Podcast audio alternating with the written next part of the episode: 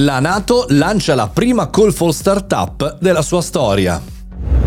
Buongiorno e bentornati al Caffettino Podcast, sono Mario Moroni e qui oggi davanti alla macchinetta del caffè virtuale festeggiamo la puntata numero 1175, che non so, bisogna festeggiarla perché bisogna festeggiare sempre dei risultati, ma anche parliamo come eh, tutti i giorni accade di tecnologia, di innovazione e oggi vorrei soffermarmi sul fenomeno startup che tanto conosco, tanto criticato e tanto commentato. Perché? Per la prima volta nella storia la Nato lancia un call, una richiesta, una chiamata alle armi, verrebbe da dire, per le start-up europee. Primo bando eh, di gara di Diana, che questo è il nome dell'acceleratore eh, dell'alleanza, mettiamola così, per trovare, scovare, reclutare imprese innovative e per cominciare a ragionare, a lavorare attivamente sull'intelligenza artificiale e sulla robotica al servizio chiaramente della difesa, la difesa eh, della Nato, chiaramente dei paesi che sono confederati in questa questa attività. Altre mm, eh, gare previste eh, nel corso del prossimo anno, ma si parte da aprile 2023. Come ci suggerisce Wired Italia in un bel articolo sull'argomento, il eh, direttore generale di questo progetto di Diana ha annunciato che appunto la sfida è appena partita, partirà nel aprile 2023 e potrà avvalersi di una rete di 63 centri per test e 9 siti per l'accelerazione. Tra l'altro in Italia, amici di Torino,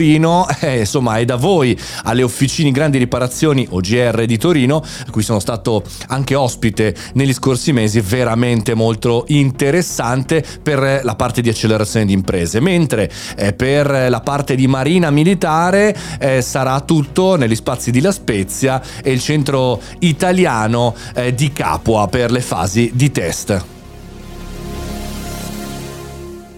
Al di là della notizia che è molto interessante, siete delle start-up eh, in questa direzione, cioè intelligenza artificiale, robotica, eh, biotech, eccetera, eccetera, sicuramente siete al centro di questi nuovi investimenti, anche perché insomma, sfruttare ogni tanto dei trend nuovi, anche se chiaramente legati alla difesa di un territorio e non solo al marketing, non solo al consumo, può essere una bella prova di business, una bella prova di azione anche per la vostra startup up. Ma al di là di questo ci tenevo a parlarvi di questa notizia che come detto potete leggere su Wired Italia e anche in tanti altri portali perché noi spesso ragioniamo come addetti ai lavori, mettiamola così come start-up, come investitori, come mentor, come persone che parlano di questo argomento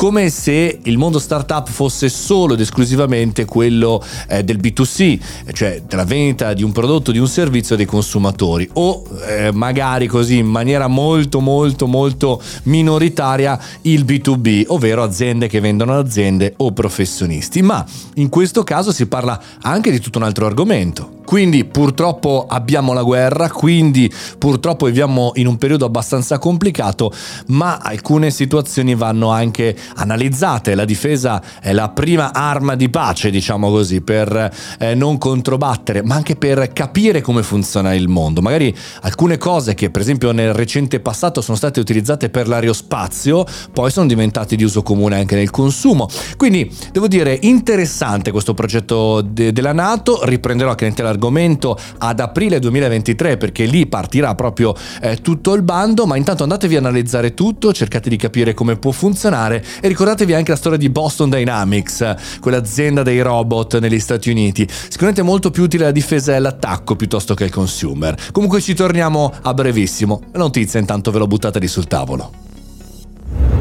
Questa è la notizia di oggi, questo è il nostro caffettino podcast. Se volete suggerirmi qualche notizia su Instagram sono Mario Moroni, su LinkedIn sono Mario Moroni, questi sono i due social più importanti della mia strategia. Insieme al canale Telegram Mario Moroni canale, lì potete seguirmi e non perdere nessuna notifica, oppure anche contribuire caffettinoclub.it ed entrare in un gruppo con me in maniera privata. Ci sentiamo domani, buona giornata.